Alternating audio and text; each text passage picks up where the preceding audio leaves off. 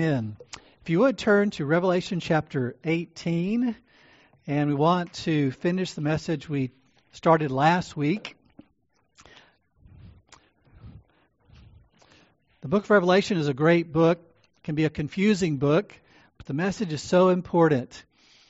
And last week you mentioned the fact that if you look at the book of Revelation, it's kind of organized around uh, seven churches, seven seals, seven trumpets, seven bowls, and then the conclusion at the end is heaven on earth.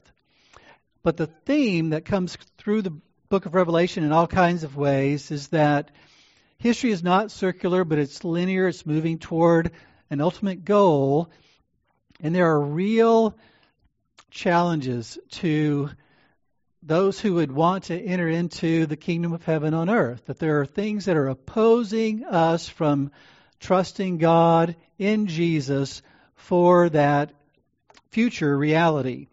And one of the things that is highlighted in the book is the fact that there is a uh, world system that opposes people seeking God, trusting God, and that world system is made up of three elements um, tyrannical government, false religion, and a culture or a society that is godless and does various things to discourage us and to distract us from trusting Christ and pursuing God.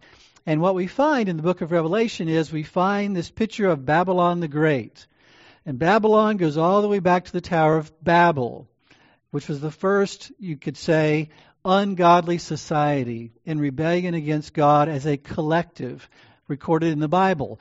And so throughout the book of the throughout the Bible rather, we have references to Babylon both in its historical manifestation in terms of Babylon in the Old Testament, but it's also a picture of all societies that are ungodly.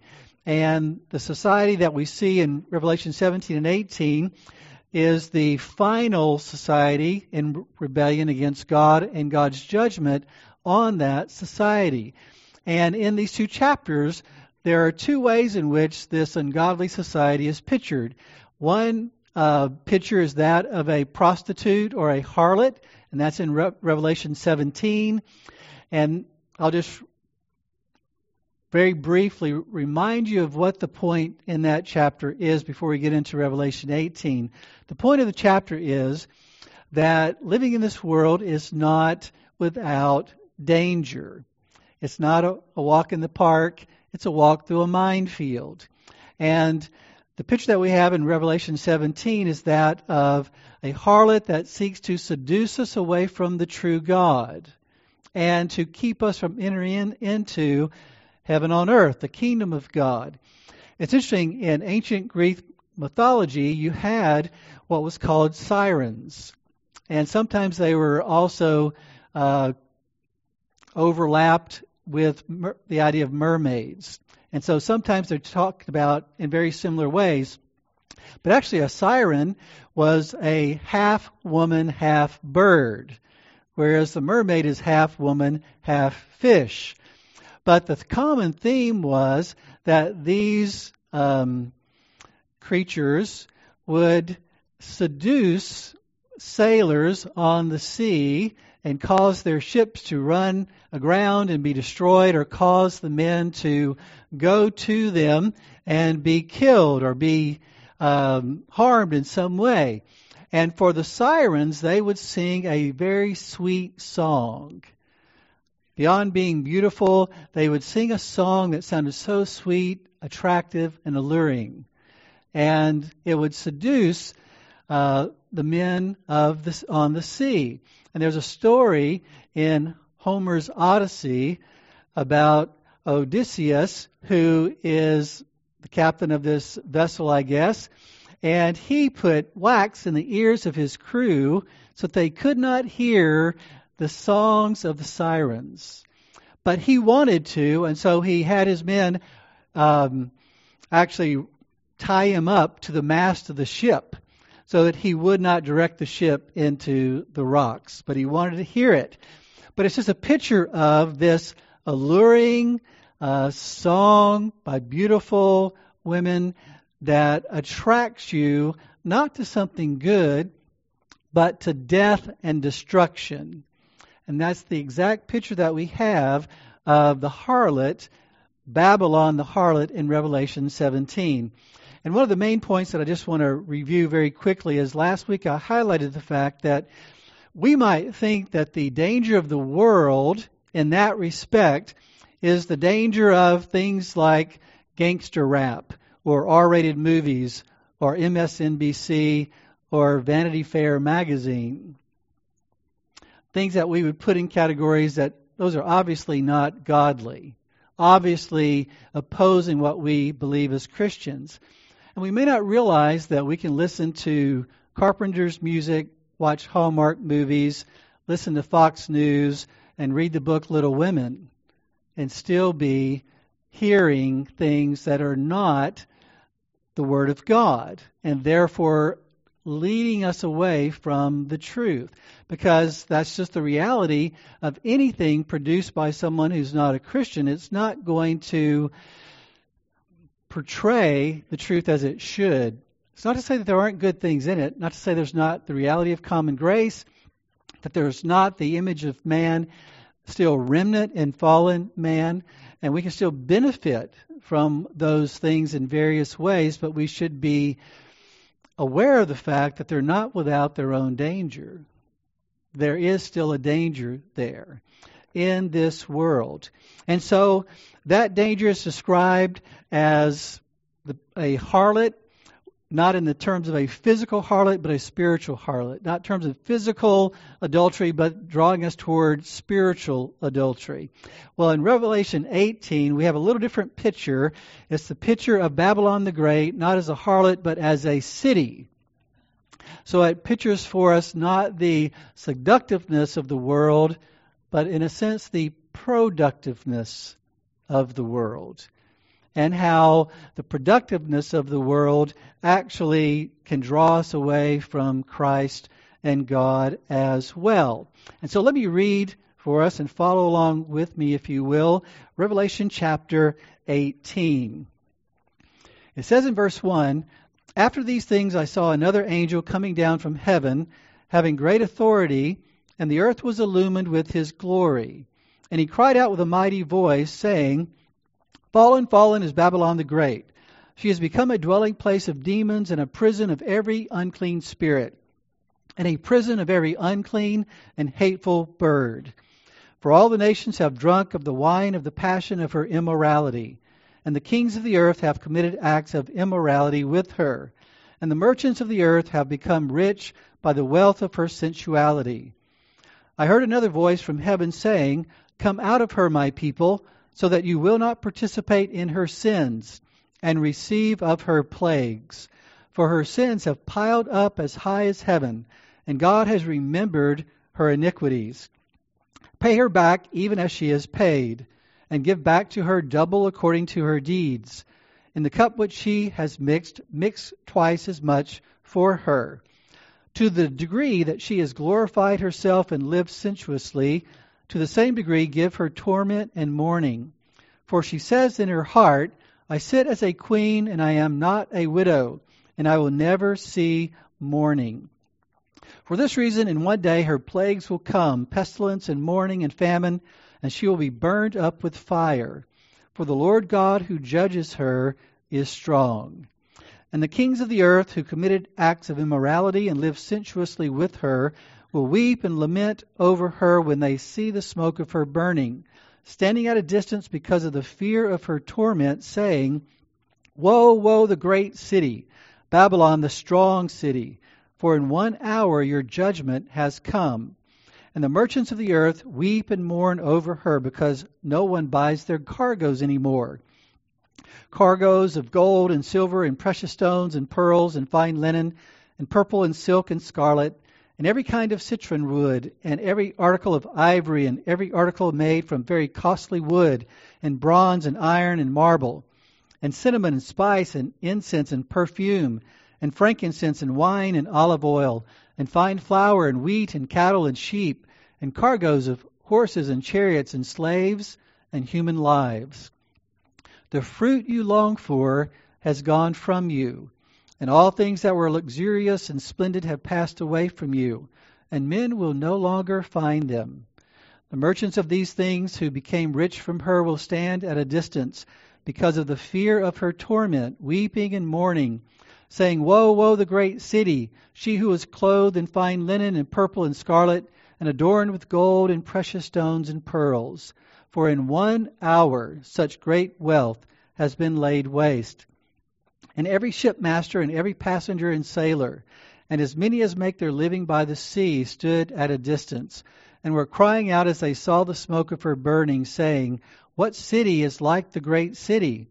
And they threw dust on their heads and were crying out, weeping and mourning, saying, Woe, woe, the great city, in which all who had ships at sea became rich by her wealth, for in one hour she has been laid waste. Rejoice over her, O heaven, and you saints and apostles and prophets, because God has pronounced judgment for you against her. Then a strong angel took up a stone like a great millstone and threw it into the sea, saying, So will Babylon the great city be thrown down with violence, and will not be found any longer. And the sound of harpists and musicians and flute players and trumpeters will not be heard in you any longer. And no craftsman of any craft will be found in you any longer and the sound of a mill will not be heard in you any longer. And the light of a lamp will not shine in you any longer. And the voice of the bridegroom and bride will not be heard in you any longer. For your merchants were the great men of the earth, because all the nations were deceived by your sorcery. And in her was found the blood of prophets and of saints and of all who have been slain on the earth. This is the Word of God. And so last week we talked about the fact that the culture, the ungodly society may cancel you, especially as a Christian, but God will cancel the culture. And that's what these two chapters are talking about. The godless society or culture is not your friend, and evil is always self destructive. In fact, uh, even in our own day and time, you can see how um, different factions, even within ungodly society, will actually attack and destroy each other because that's the nature of evil. But in chapter 18, we want to look at two points. The first of which is the future of the godless society is devilish and judged. If you look at the first three verses, what you see is you see a reference to Babylon the Great. It says in verse 2 Fallen, fallen is Babylon the Great. She has become a dwelling place of demons and a prison of every unclean spirit and a prison of every unclean and hateful bird. The point of this section is simply to say that it's the nature of evil to get worse, not better. You don't get better by doing something evil or get doing something wrong. You don't improve society by embracing things that God forbids.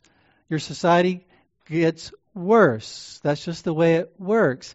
And so there's a movement from evil to more evil. And I think that's what's being pictured here is when it talks about becoming a dwelling place of demons, a prison of every unclean spirit, of every unclean and hateful bird. It's a picture of society becoming thoroughly wicked, thoroughly evil, and progressing in that direction.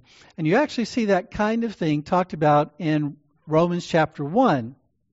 When it talks about the fact in verse 18, the wrath of God is revealed from heaven against all ungodliness and unrighteousness of men who suppress the truth in unrighteousness. So, it's talking about the wrath of God on society in a society in which men suppress the truth. They know the truth, but they don't want to live according to the truth. They don't want to believe it. They don't want to uh, submit to it. And it talks about in Romans 1 God's judgment on society. And it talks about God giving societies over in three different ways. In verse 24, it says, Therefore God gave them over in the lust of their hearts to impurity so that their bodies would be dishonored among them. So the first sign of God giving a, a society over to itself, because it's rejected the truth, is dishonored bodies. It's immorality. and immorality being embraced as the norm. And then it says in verse 26, for this reason God gave them over to degrading passions, for their women exchanged the natural function for that which is unnatural. So it's talking about homosexuality, uh, degrading passions. And so once a society rejects the truth, then it begins to embrace that which is unnatural in society. Not that people just are doing that sort of thing, it's that society begins to embrace that as the norm. And then we see in verse 28, and just as they did not see fit to acknowledge God any longer, God gave them over to a depraved mind to do those things which are not proper. So you have dishonored bodies, degrading passions, and then depraved minds. Once a society begins to reject the truth of God, they begin to think in ways that are just crazy. And you begin to have depraved thinking. And that, brothers and sisters, is where we find ourselves as a country. We see all of those things taking place in our country. Uh, embracing of immorality as the norm, embracing of perversion as the norm, embracing of depraved thinking about people and life as the norm. And if you don't embrace that too, you get canceled. And God says, I'm going to cancel that culture that seeks to cancel me and my truth and my word.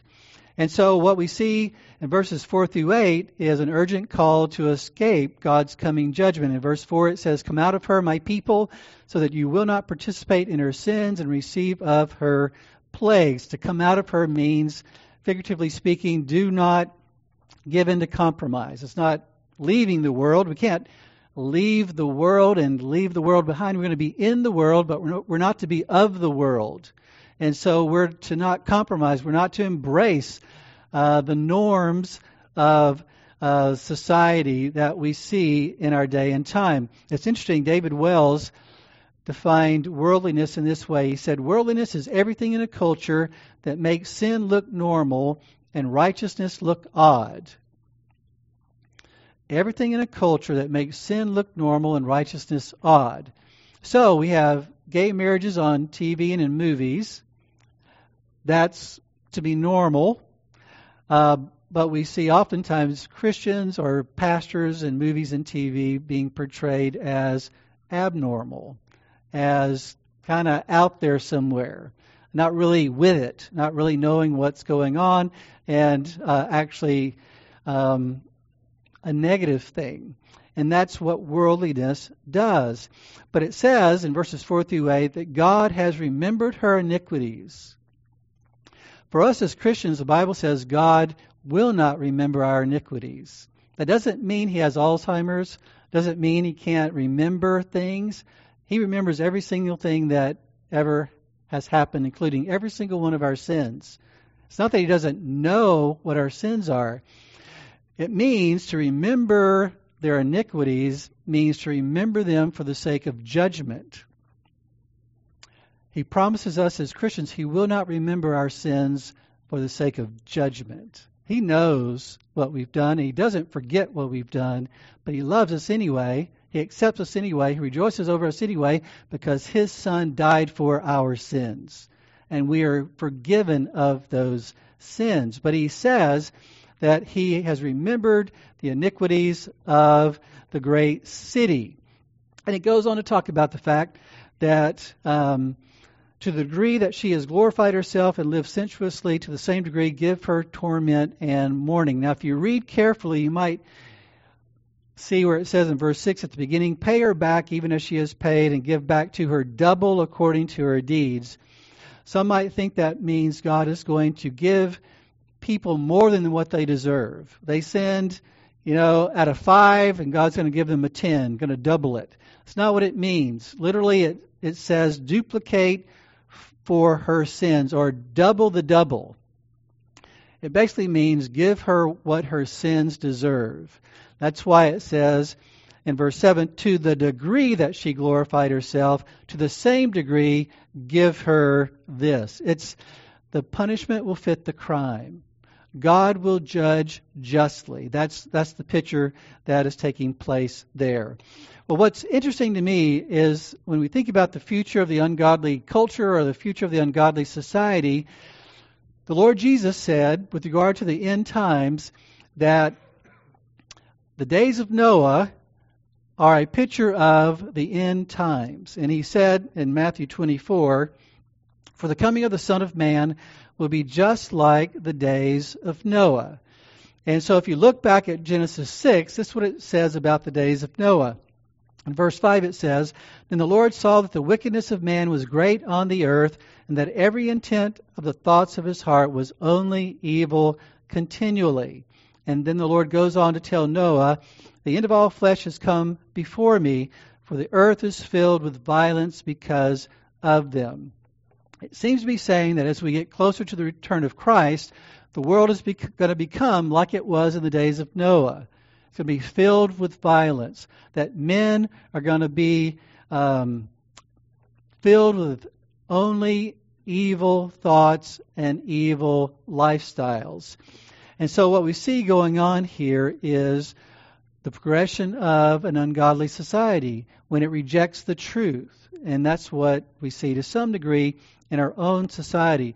One of the interesting things about where we are in our country is that there's a lot of talk about um, what we need to do and about Christian nationalism. You may have heard that term before. Um, those who aren't Christians really uh, are afraid of any talk about a nation that actually is Christian. And even among Christians, some Christians aren't sure they like the idea of Christian nationalism. But one of the things we have to realize is that there's no such thing as a neutral society. Every society has a God. Every society has a standard that is derived from that God, a standard of right and wrong. And every person in that society will make moral choices. And those moral, moral choices will reflect the standard and the God of the society.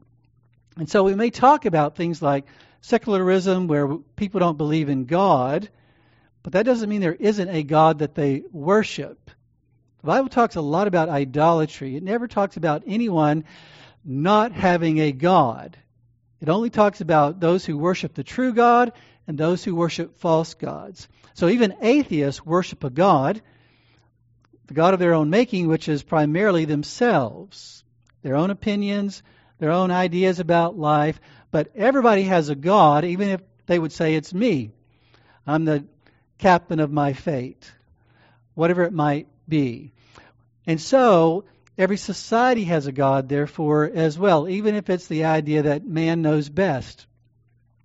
Men can decide what um, men are and women are and how they should live and, and how we're going to make a utopia on this planet. We will come up with it on our own, just like they were thinking back at the Tower of Babel. We will build a tower into heaven and we will keep ourselves together and we'll make this world great in defiance of God.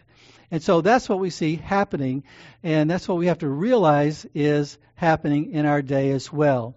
Well, that leads me to the, the last point is that the kind of culture that we desire shows what city we belong to. If you look at verses 9 through 19, that's all about people mourning the destruction of the great city.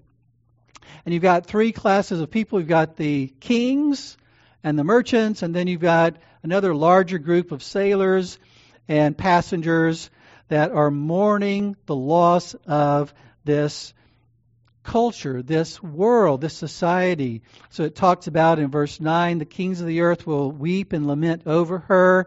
In verse 11, the merchants of the earth weep and mourn over her. And they're mourning not because they care about the harlot per se or the great city per se, per se, but because of what they're losing. The power they're losing, the possessions they're losing, the pleasures that they're losing. It's all about what they're losing. Uh, you can see in verse uh, 17 every shipmaster and every passenger and sailor, and as many as make their living by the sea, cry out. They throw dust on their heads. They're weeping and mourning over the loss of the great city. And they say, In one hour. her great wealth has been destroyed, which means God's judgment is just and it's swift. It will come swiftly. Now you might wonder, why is there all this talk about cargoes of gold and silver and precious stones, you know, in verse 12 and following? That is a reflection of the Roman society, a reflection of Rome in that day and time, which, which is representative or just one expression of the opulence of an ungodly society.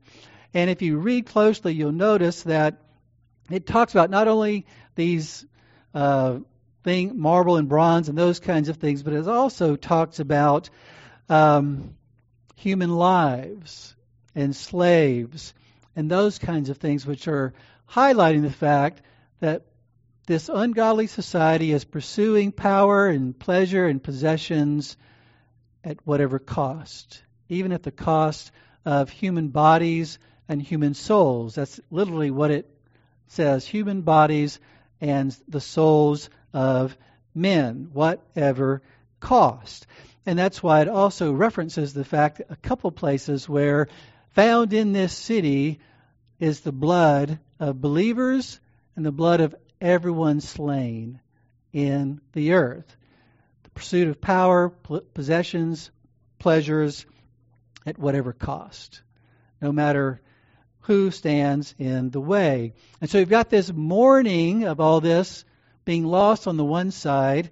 On the other side, in verses 20 through 24, you've got rejoicing. In verse 20, it says, Rejoice over her, O heaven, and you saints and apostles and prophets, because God has pronounced judgment for you against her.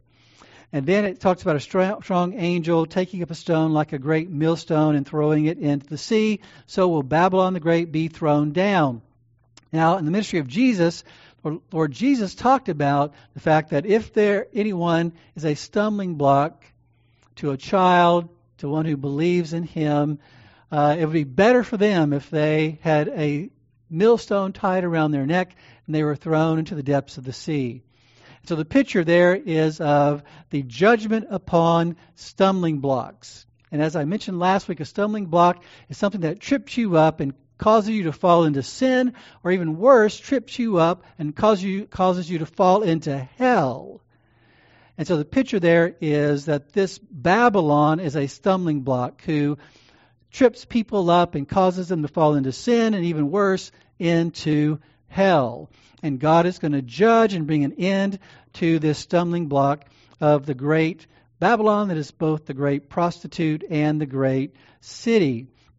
And so it goes on to talk about the the end of what we would call normal life. It says in verse 22 the sound of harpists and musicians and flute players and trumpeters will not be heard anymore. Uh, craftsmen and their craft will not operate anymore. There won't be a sound of a mill anymore, nor the light of a lamp. There won't be any weddings anymore. There won't be any producing of all these various things that people are looking to for life. Um, everything is going to be shut down. God is going to bring it to an end. And verse 20 says, saints and prophets, believers, will rejoice over that. And so, what are they really rejoicing over? It can be linked to what is called the imprecatory Psalms in the Old Testament, where there are Psalms that are sometimes a little surprising at the way they rejoice over and call for God's judgment on evil and sin and wickedness. And it's very easy to misunderstand what's going on there. You might think that sounds like they're being mean and vindictive and revengeful, but it's not. It's about seeing people who are set in their sin and refuse to receive the mercy of God through Jesus and are opposing and oppressing the people of God and ruining God's creation, and they're praying that God would bring an end to it and bring in heaven on earth instead. And so that's what we see reflected here as well. And so we may wonder what is life going to be like uh, just before Jesus comes back. If it is going to get like the days of Noah, then is it going to be like a dystopian kind of, you know, a dystopian kind of movie where everything is just out of order and and people are living out in the desert and it's just crazy. I don't think it's going to be like that. I think it's going to be like it's described uh, before the flood came, with violence and wickedness to a greater degree, and yet there's going to be a, an interesting normalcy about it. There's going to be weddings and people going about their lives, because it also says in Luke 17, uh, Jesus says in verse 26, just as it happened in the days of Noah, so it will be also in the days of the Son of Man. They were eating, they were drinking, they were marrying, they were being given in marriage until the day that Noah entered the ark and the flood came and destroyed them all. Then it says it was the same as happened in the days of Lot. They were eating, they were drinking, they were buying, they were selling, they were planting, they were building. But on the day that Lot went out from Sodom, it rained fire and brimstone from heaven and destroyed them all. It will be just the same on the day that the Son of Man is revealed. So Jesus says it's going to be the same way when I return and bring judgment on ungodly society. He says, On that day, the one who is on the housetop and whose goods are in the house must not go down to take them out. And likewise, the one who is in the field must not turn back. Remember Lot's wife.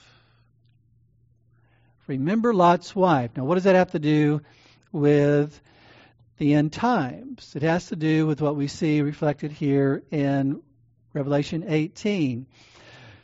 If you read the story of what was going on, God sends angels to destroy Sodom and Gomorrah. He has mercy on Lot and Lot's wife and his daughters, and they take them by the hand and they're bringing them out of the city. But they tell them, God's going to destroy the city. We'll let you go into this little place called Zoar because you requested it, but do not look back. And we find out in the course of the story that Lot's wife turns and looks back and she's turned into a pillar of salt. Now, what is that telling us? It's telling us that she was not like the saints and prophets who rejoice over God's judge, judgment and his destruction of the evil city, but she is like the merchants and the kings who mourn over the loss of the evil city. So she received the same judgment as the ones in the evil city. And so that's what the Lord is saying. Don't be like Lot's wife. Don't love the evil city because there's a better city promised you. It's a heavenly city. It's a city purchased for us by Christ. And so we have to ask ourselves, what city do I want? It's just like Augustine. He, he wrote about uh, the earthly city or the city of man and the city of God. And the question is, do I, do I want the city of God or do I want the city of man? It's also reflected in the Pilgrim's Progress, where pilgrim or Christian is fleeing the city of destruction and he's going toward the celestial city. And so you find him uh, talking to his wife at the very beginning and to his children and he says, O my dear wife, and you the children of my bowels, I, your dear friend, am in myself undone by reason of a burden that lies hard upon me. I am for certain informed, and he's talking about reading the Bible, that our city will be burned with fire from heaven, in which fearful overthrow, both myself with thee, my wife, and you, my sweet babes, shall miserably come to ruin, except some way of escape be found. And he says, but I don't see that, uh, that way of escape yet. And so he's talking about the fact that he has this burden of sin on his back. He's reading the Bible and he sees God promising a just judgment on ungodly society and all those who love the ungodly society. And he says, we need to get out of here. We need to escape. We need to flee. I'm just not sure where to go and what to do. And the interesting thing is, in the story, his wife and his children and his neighbors think he's crazy. In the story of Lot, he tells his, what appears to be his daughter's fiancés or boyfriends or something, he tells them that God's going to destroy the city, and they think he's joking. and they're destroyed in the city. It's the same kind of dynamic here. And it's interesting that it talks about uh, Pilgrim as he's running away. People are, the neighbors and his family are saying, Come back, come back. And he covers his ears. He puts his fingers in his ears and he runs away shouting, Life, life, eternal life.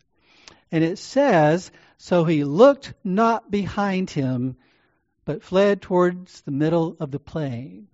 That's a reference to Lot's wife. He did not look back on the city of destruction because he was pursuing the celestial city. It says in Hebrews 11, by faith, Abraham, when he was called, obeyed by going out to a place which he was to receive for an, an inheritance. And he went out not knowing where he was going, for he was looking for the city which has foundations, whose architect and builder is God. And then in, later on in that same chapter, it says, talking about people of faith, they desire a better country, that is a heavenly one. Therefore, God is not ashamed to be called their God, for he has prepared a city for them. And then in Hebrews 13:14 it says, "For here we do not have a lasting city." Why? Because God's going to destroy it. But we are seeking the city which is to come, the heavenly city, heaven on earth, the new Jerusalem, as it talks about at the end of the book of Revelation. So that brings us to the application, which we made some of that last week. We talked about the fact that the call of these chapters is to cancel the culture ourselves. Even if the culture cancels us, that we're to cancel the culture in light of God going to cancel the culture because that's what it says in Galatians 6 when Paul says, But may it never be that I would boast except in the cross of our Lord Jesus Christ, through which the world has been crucified to me and I to the world. It's basically saying the world has already canceled me, doesn't want anything to do with me, and I've already canceled the world. I don't want anything to do with the world. Now, he's not talking about people. He's not talking about lost people and loving lost people and being engaged with lost people. He's talking about the world that tempts him away from God, that tempts him away from real life, true happiness in God through Jesus. So that made him a much more loving person to both believers and unbelievers. He had to cancel the world that had canceled him in order to love the world as he should. And so the book of Revelation calls us to overcome, as I mentioned last time. In Revelation 2 7, to him who overcomes, I will grant to eat of the tree of life, which is in the paradise of God. Revelation 21 7, he who overcomes will inherit these things, and I will be his God, and he will be my son the call to overcome. And it's pictured in the Pilgrim's Progress. If you recall the story, those who've read the story, there's a story about the city of Vanity. And in the city of Vanity is a fair called Vanity Fair. And that city and that fair are on the road to the celestial city. And every person has to go through that city. You cannot go around that city. You have to go through that city. You have to live in this world. You have to live in this world that's characterized as a prostitute seeking to seduce you and pictured as a city with producing all kinds of things that, is, that are meant to lure you away from God. And so you have this picture of this city, and it's interesting how Bunyan describes the city. He says, at this fair are all such merchandise sold as houses, lands, trades, places, honors, preferments, titles, countries, kingdoms, lusts, pleasures, and delights of all sorts, as whores, bawds, wives, husbands, children, masters, servants, lives, blood, body, soul, silver, gold, pearls, precious stones, and what not. At this fair, there's at all times to be seen juggling, cheats, games, plays, fools, apes, knaves, and rogues, and that of every kind. Here are to be seen too, and that for nothing, thefts, murders, adulteries, false swearers, and that of a blood red color. If you notice, he talks about obviously terrible things like theft and adultery and murder, but he also talks about things like houses and lands and husbands and wives and children.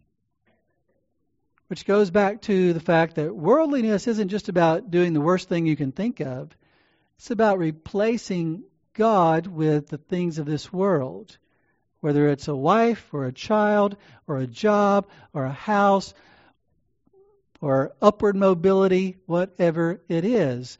And that's why it's so dangerous, because it's so pervasive. The very things we love and are gifts from God can be turned into idols that keep us from God. That's why it's so dangerous. So, what do we do? Well, it's interesting if you read the account um, in Vanity Fair in the city and at this fair, um, Christian and hopeful are persecuted. They're beaten up, they're tortured, and ultimately, hopeful is killed. And yet, they're described as those who looked different, talked different, and thought differently. Because they had no desire for the things of the world, because they were headed toward the celestial city. They had their eye on the promises of God. And so we have to realize the danger we're in, but most of all, realize the solution. And the solution is what we sang about Turn your eyes upon Jesus. Look full in his wonderful face. Then things of earth will grow strangely dim in light of his glory and grace. And so, in verse 5 of chapter 18, it talks about the fact that her sins have piled up as high as heaven, and God has remembered her iniquities. What we don't want is God to remember our iniquities for the sake of giving us what we deserve. We don't want that. And that's what Pilgrim says at the beginning of his story. If there's this burden on my back and I don't know what to do it, but I know I'm not ready to die. I'm not ready to face judgment. And so, what is the solution? Well, the solution is back in chapter 17, verse 14, when it mentions the Lamb. It says, These will wage war against the Lamb, and the Lamb will overcome them because he is Lord of lords and King of kings. And those who are with him are the called and chosen and faithful. There are two groups in that verse. There are those who are warring against the Lamb and those who are warring with the Lamb. Those who are warring with the Lamb are forgiven. Their sins will not be remembered. It's only those who are at war with the Lamb whose sins will be remembered. And so, if we if we remember the lamb like we do in the Lord's Supper, he will not remember our sins. But if we do not remember the lamb as we do in the Lord's Supper, he will remember our sins. We need to remember the lamb. Behold the lamb who takes away the sin of the world. Behold the lamb who takes away the sin of the world, of the culture, of everything wrong in this life. The bottom line is this we will receive justice only if we refuse mercy. We will receive justice, but only if we refuse mercy. That's the gospel. The gospel is God offering us mercy. And I would encourage anyone in here this morning that has not received the mercy of God in Jesus, I urge you to do so. To turn from your sin and trust yourself to Jesus as your Lord and your Savior. And He will rescue you from your sin. He will satisfy you in God, and He will not remember your sins for judgment. Jesus is an able and willing Savior for sinners. We only receive justice if we refuse mercy.